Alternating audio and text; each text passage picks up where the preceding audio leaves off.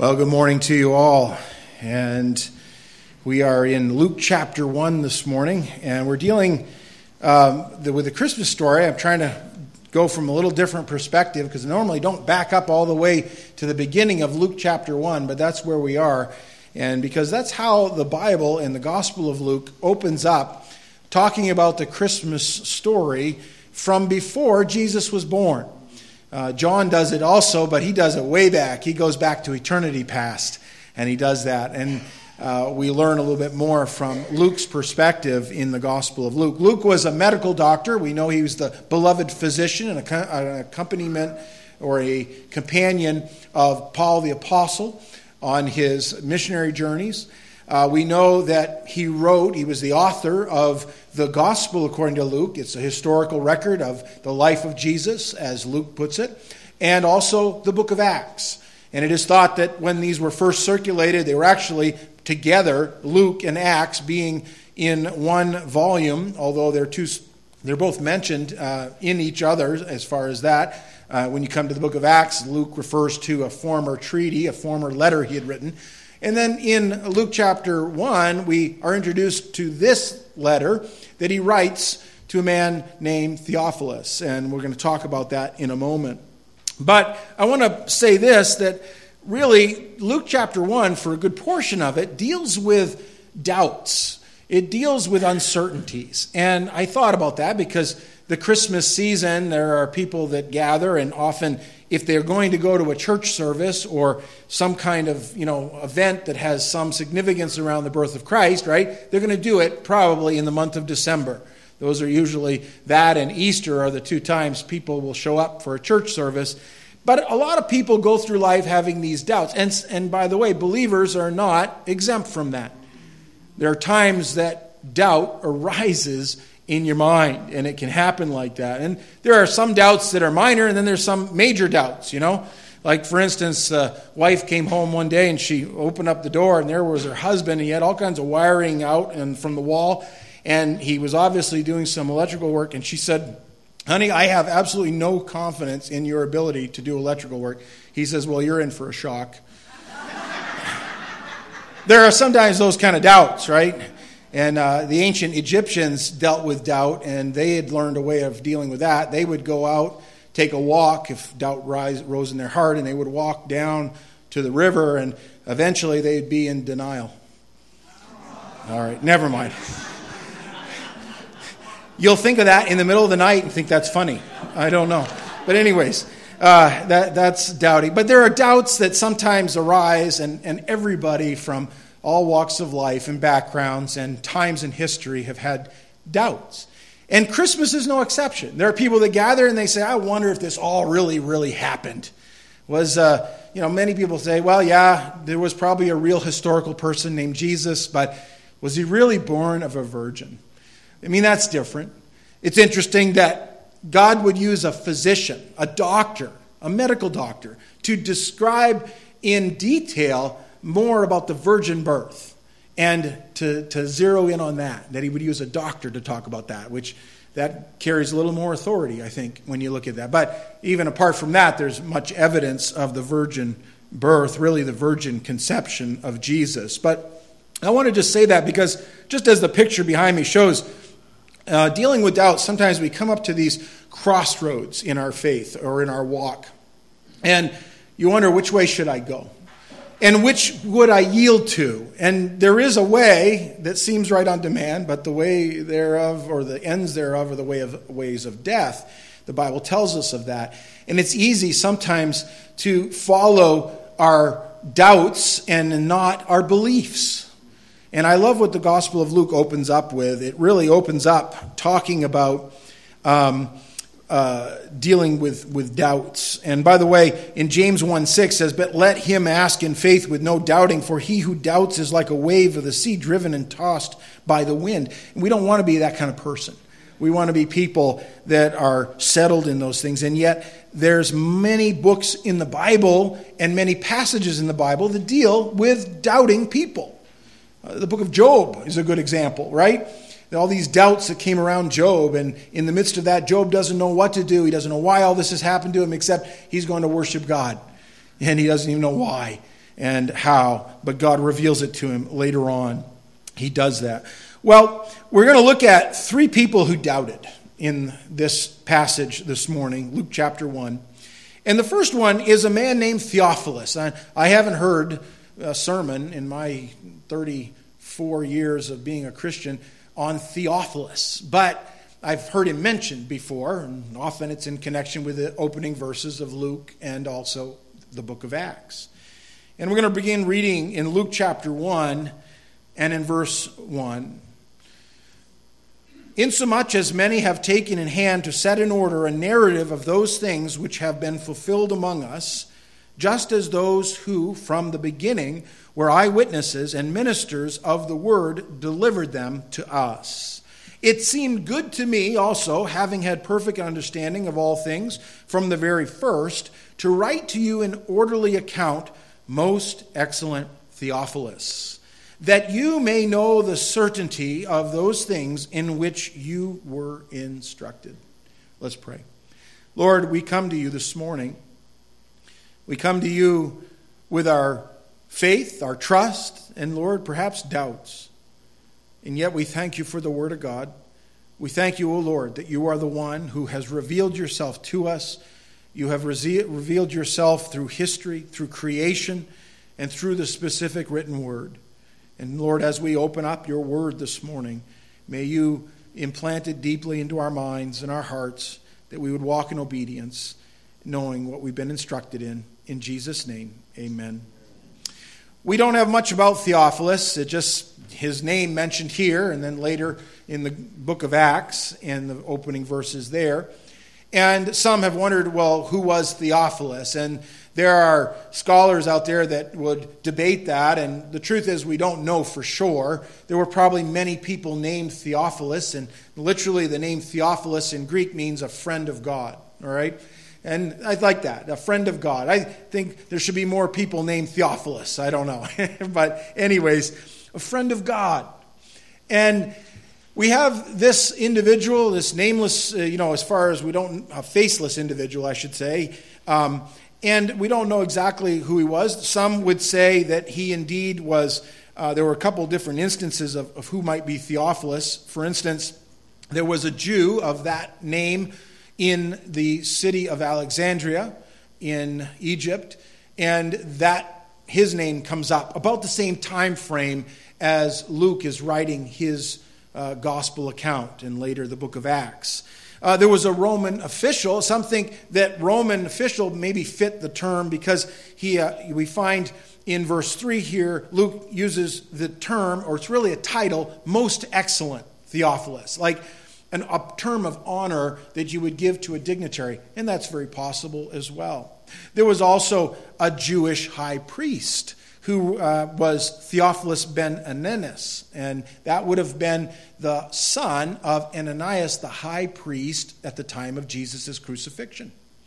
And he was actually high priest from 37 AD to 41 AD. And some speculate that Luke was writing to the high priest of Israel.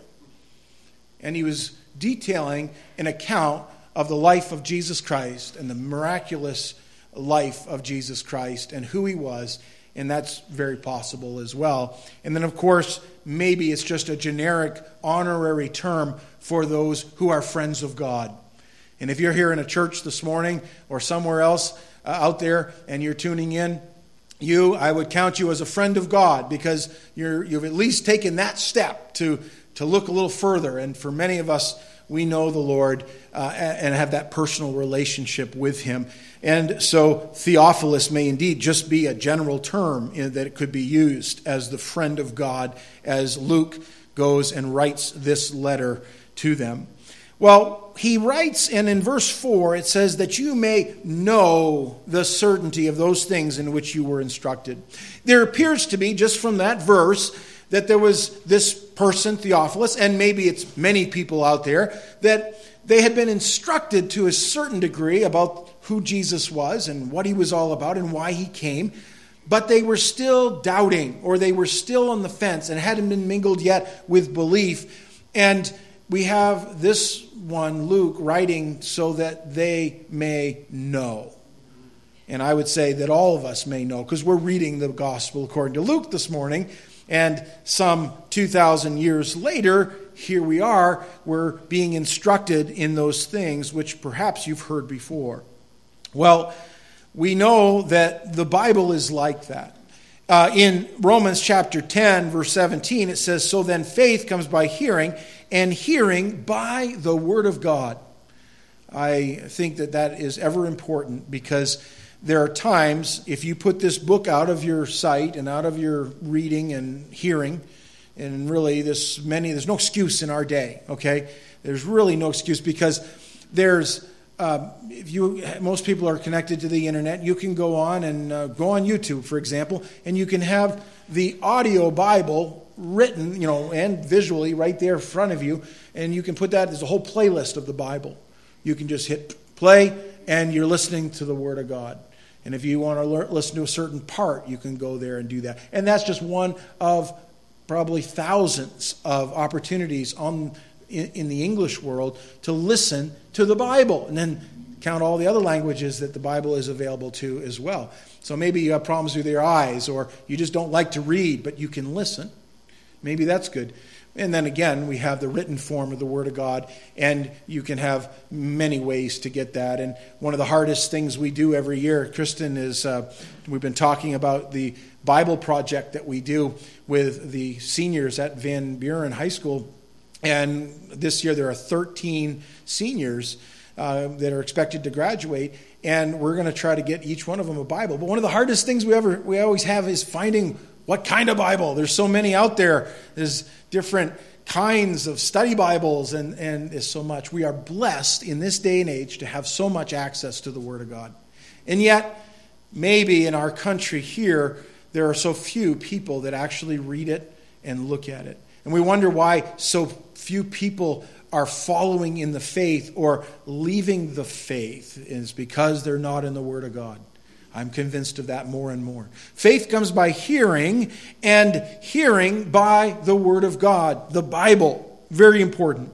So we have Theophilus, and he was a most likely a doubter, or at least somebody not quite convinced. And Luke, the physician, takes time to write the detailed account of the Gospel of Luke. By the way, have you ever done something like that? We often call Luke the evangelist.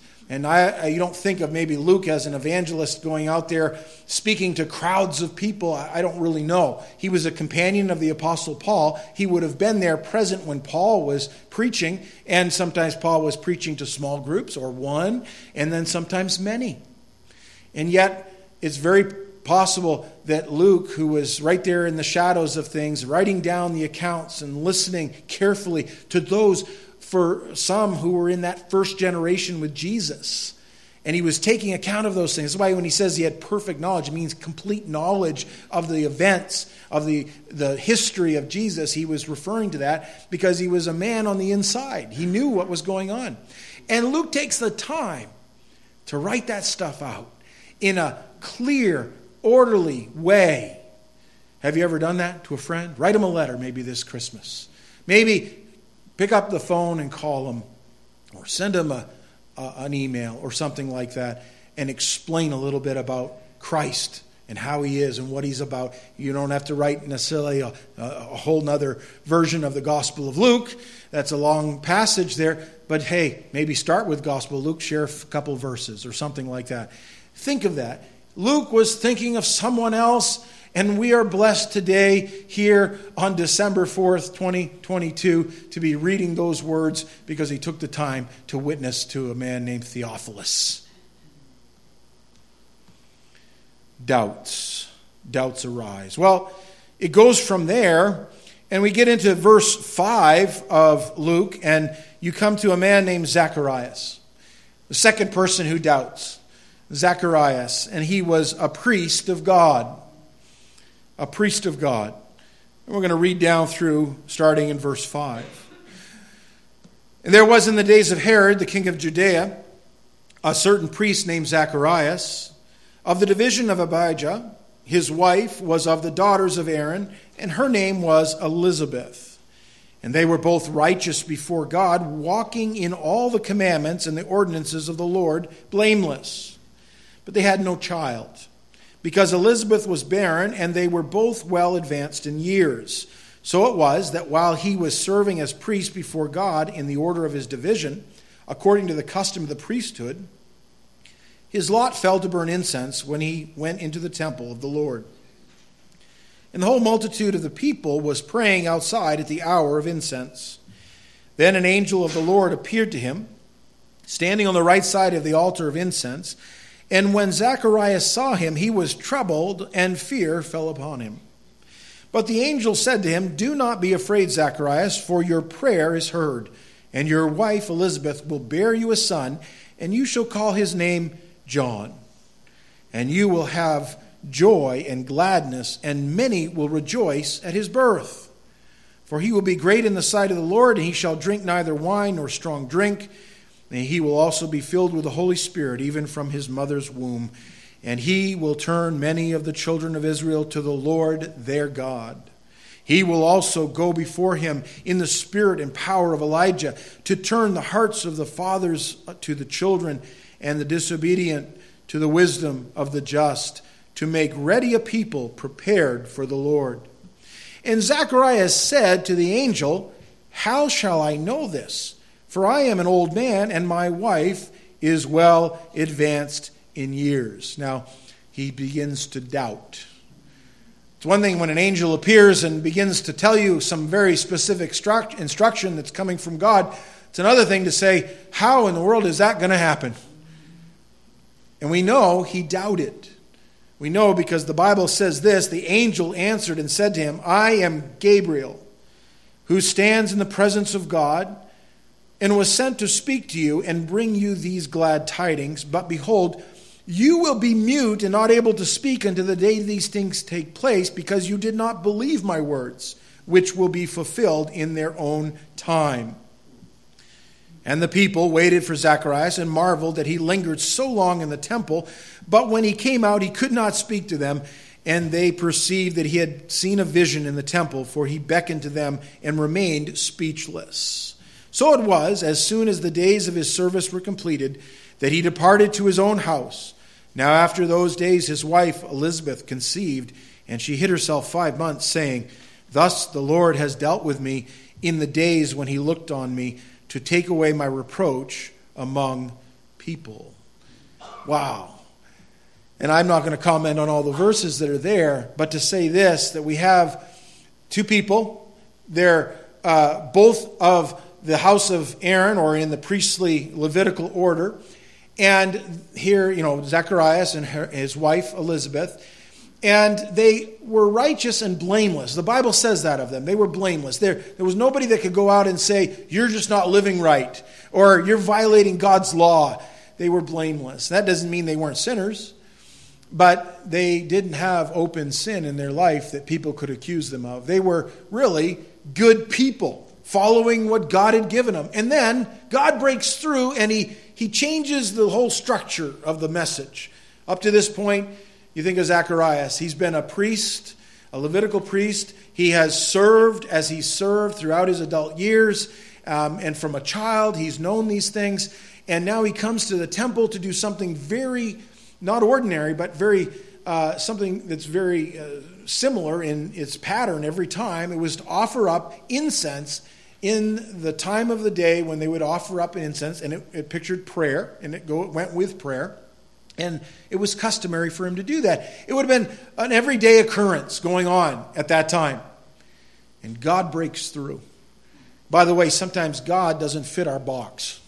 You ever figure that out? Just about the time you think, I have God all figured out, He fits in my little box of culture and tradition and religion and those things that sometimes hinder us and all of a sudden you realize, wow, God's bigger than my box. Well, Zacharias was in that predicament, and doubt was raised in his heart. This is a man who was following God. And it tells me this you might be following God and you still struggle with doubts. It's okay. God is bigger than your doubts. God is bigger than your box as well that you may have tried to put him in. And he can't be contained that way. Neither is he contained in any temple or any structure of the mind or anything like that. He's God, he's everywhere present. And Zacharias was going to understand that in a very special way. When he says, How shall I know this? For I am an old man, and my wife is well advanced in years. There was definitely a, a human element to him and his doubts, and he was saying, I'm an old man. And my wife is past her barren years or her, her childbearing years, and she is barren. She's not able to produce. And here they had no children. And they just kind of left that and said, okay, we're now on to the next phase of life, whatever that is, serving God. And God says, you're going to have a child, you're going to have a son. Uh, the angel says, you're going to call his name John. And that's different because it wasn't the name of his Zacharias, which was typically you would pass on a name like that, maybe not, but that's often what would take place. But his name was John, gift from God, literally. That word means and I think about that because that's what God is like. He gives mercy and grace to us. I love that. You know, in the book of Jude, in um, it's in the ESV, I think in the NIV as well. It translates Jude 22. Actually, I would say more accurately in the word that um, in the King James uh, it talks about having compassion on some. Uh, and then in the ESV, it says, for the doubters. And I thought, what are, where's that? And that's what that word means later on. Uh, if you read that, Jude 22, um, it's only one chapter, so it's just verse 22. And you were to have compassion on people who doubt. That's because God has compassion on people who doubt. God was still going to accomplish his plan with Zacharias and Elizabeth, even though Zacharias doubted that it could happen. And God was going to use this to help dispel the doubts that were maybe arisen in Mary's mind later. Often we don't connect, maybe because we don't talk much about the birth of John the Baptist and the conception of John the Baptist with his mother and father uh, and connect it to the birth of Jesus Christ, but they're connected because he was the forerunner of Christ and they would grow up. And later, when John reveals to the public that there's the Lamb of God and he's among us, and he says, Behold the Lamb of God who takes away the sin of the world, it would make sense. God was going to raise up a forerunner. And again, that was according to prophecy of the Word of God. And I often think about that. Here's Zacharias. He's going about his business. He's Probably like most Jews of that time that were following the Lord, they were looking toward a Messiah, a Christ who would come. And they wondered, is it going to be this generation that will see Christ? Is it this generation? And hundreds of years had gone past, and there hadn't been no new revelation from God, from prophets that were often called the silent years, those 400 years before Christ. And all of a sudden, God breaks through, and he begins to speak and he uses the angel Gabriel to deliver a message. And he delivers, delivers him in the temple to a priest. And when I think about this, the irony in that, here's a man that should have been awaiting the Messiah, who should have been expecting it, and he knew the scriptures, and he knew that God would someday raise up a man in the spirit of Elijah who would go out and preach the word of God, and he would, according to Isaiah, say he would make straight the path of the Lord, and he would call people to repentance. And he knew there had to be some kind of prophet like that because the Bible said it. And when the message comes to him, he doubts. Sometimes we doubt. And there isn't any other explanation other than we're humans and we doubt. And times we just need, there are solutions to that, but we go on from there. Well, this leads us to the third Mary. Now, Mary, I would say, according to Luke, there is I'm not so sure she doubts as much as she wonders how. And because that's how it's recorded here. But she's a woman of God. And we'll pick it up in Luke chapter 1, verse 26. Now, in the sixth month, the angel Gabriel was sent by God to the city of Galilee named Nazareth, to a virgin betrothed to a man whose name was Joseph of the house of David. The virgin's name was Mary. And having come in, the angel said to her, Rejoice, highly favored one. She was a woman of God. The Lord is with you. Blessed are you among women. But when she saw him, she was troubled at his saying, and considered what manner of greeting this was. Then the angel said to her, Do not be afraid, Mary, for you have found favor with God. And behold, you will conceive in your womb and bring forth a son, and shall call his name Jesus. And he will be great, and will be called the Son of the Highest, and the Lord God will give him the throne of his father David and he will reign over the house of Jacob forever, and his kingdom, uh, of his kingdom, there will be no end. And then Mary said to the angel, How can this be, since I do not know a man? And the angel answered and said to her, The Holy Spirit will come upon you, and the power of the highest will overshadow you. And therefore, also that Holy One who is to be born will be called the Son of God. And by the way, connected with that is the next verses, and I'll read those just so we can comment on them. Now, indeed, or now truly, Elizabeth, your relative, has also conceived a son in her old age, and this is now the sixth month for who for her who was called barren, for with God nothing will be impossible. Then Mary said, Behold, the maidservant of the Lord, let it be to me according to your word. And the angel departed from her. You know, what a wonderful story, really. You have the angel again coming to Mary. He explains that she, being a virgin, and she would have known if she was a virgin, and she says to the angel, I know not a man. It would be silly to argue with an angel over those things, right? And she's, she's wondering, how is this going to happen? She was old enough to know the birds and the bees and how things work. And it wasn't, she didn't find herself in that category of having known a man intimately to be able to conceive and have a son. And the angel goes on to explain to her no, this is going to be miraculous conception. God shall prepare in your womb that son and we know from the rest of the accounts of the incarnation of Christ, it was the very miracle that God would enter into humanity in the form of man, being 100% human, but yet still remaining 100% God. And God would put on flesh. And as John later says, that the Word would dwell among us and we would behold His glory, even as the only begotten of the Father, full of grace and truth. We find a lot of things about Mary. She's wondering, how is this all going to take place?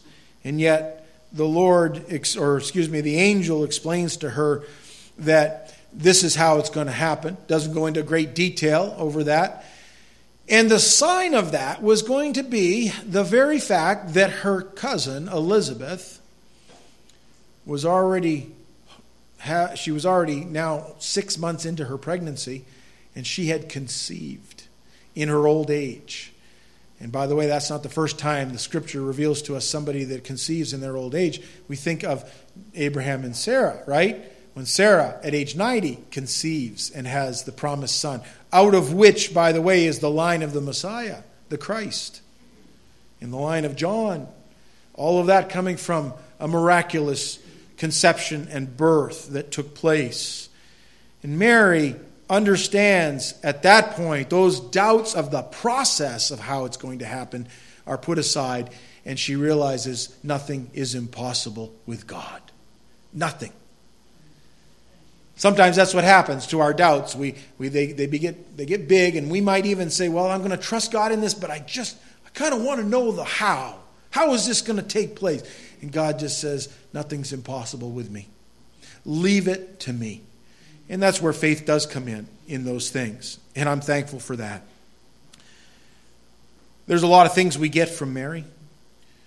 We find out some gifts that Mary gives to us. and really, she gives them to God.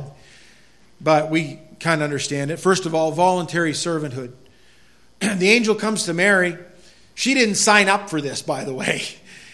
God found her, God favored her. And out of this blessed woman would come the Holy One of Israel, the Messiah. She speaks to us of the gift of voluntary servanthood. When God puts his finger on something in your life or on you, are you willing to say, Yes, Lord? Mary said yes. She was obedient in submission. Submissive obedience. That's another gift. You know, there are times where we fight everything, and by our human nature, that's the way we are. Somebody says, Hey, go do that, and you say, I won't. Right? And unfortunately, when it comes to the Lord, sometimes coming to us, it's harder to say yes than it is to say no, but it is more joyful to submit to His will. Matter of fact, I, I, didn't write the verse down, but in the verses preceding the verse in Romans 1.17, uh, where it says faith comes by hearing, hearing by the word of God, it says that you might be obedient to the gospel. Do you realize you can be disobedient to God and disobedient to the gospel if you're not in the Word of God and hearing the Word of God? And people reject it. Submissive obedience. Really, God wants her to do, and she is willing to do, to be. There's a number of things that we could look at and talk about being willing to to do that. But, anyways, uh, I'll move on. But doubt, by the way, doesn't disqualify you. It really is something that is common to believers. It was common to the disciples. We'll look at that a little bit more. Um, Matthew in Matthew uh, 28 verse 16, and I, I, won't. I don't think I put that verse in the the series there, but um, you have a picture there of disciples worshiping Jesus, but then it says some doubted. Even after the resurrection, some still doubted. Does happen. Want to quickly go down through just some points about how to deal with doubt. How to deal with doubt. And I'm just going to go down quickly. I mean that. First of all, ask for help. Pretty simple. Ask for help. You know who you go to? The Lord. Remember the demon possessed boy, and his father brings him to Jesus, and Jesus wants the man to believe and trust. And he says, Immediately the father of the child cried out and said with tears, Lord, I believe, help my unbelief. He asked the right person. He believed. Number two and number three faith is a choice, not just a feeling. Faith is a choice, not just a feeling. Sometimes we're driven by our feelings. Feelings are okay, we all have them. But you know what? If you're driven by your feelings, you'll sometimes be greatly discouraged. And you have to be girding up your minds. Luke chapter 24 verse 38 says, "And he said to them, "Why are you troubled, and why do your doubts or why do doubts arise in your hearts?" Jesus says, why are you troubled?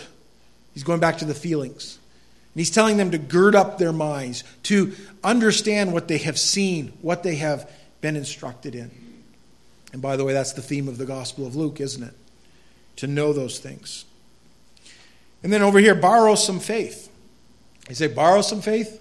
Yeah. Believe it or not, you can borrow faith. You borrow it from other people.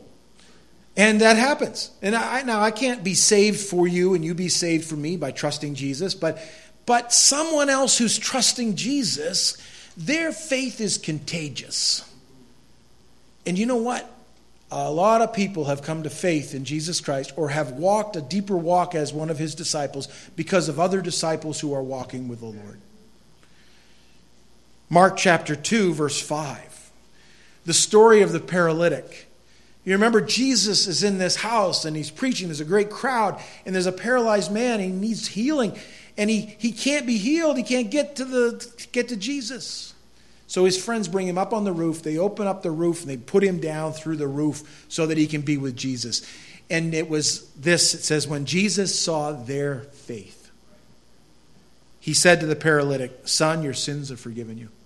See, that act of faith of the friends allowed that man to also come to faith in Christ and his sins were forgiven. Borrow a little faith. I'll just put all of them up here. Act on your faith, not on your doubts. Act on your faith, not on your doubts. And then believe your beliefs and not your doubts. Sometimes we concentrate so much on the things we doubt that we forget the things that we believe. Rehearse in your mind the things you believe. I love that. And go through the theology of what how God has revealed himself and believe. Understand some things cannot be answered here, and that is true too.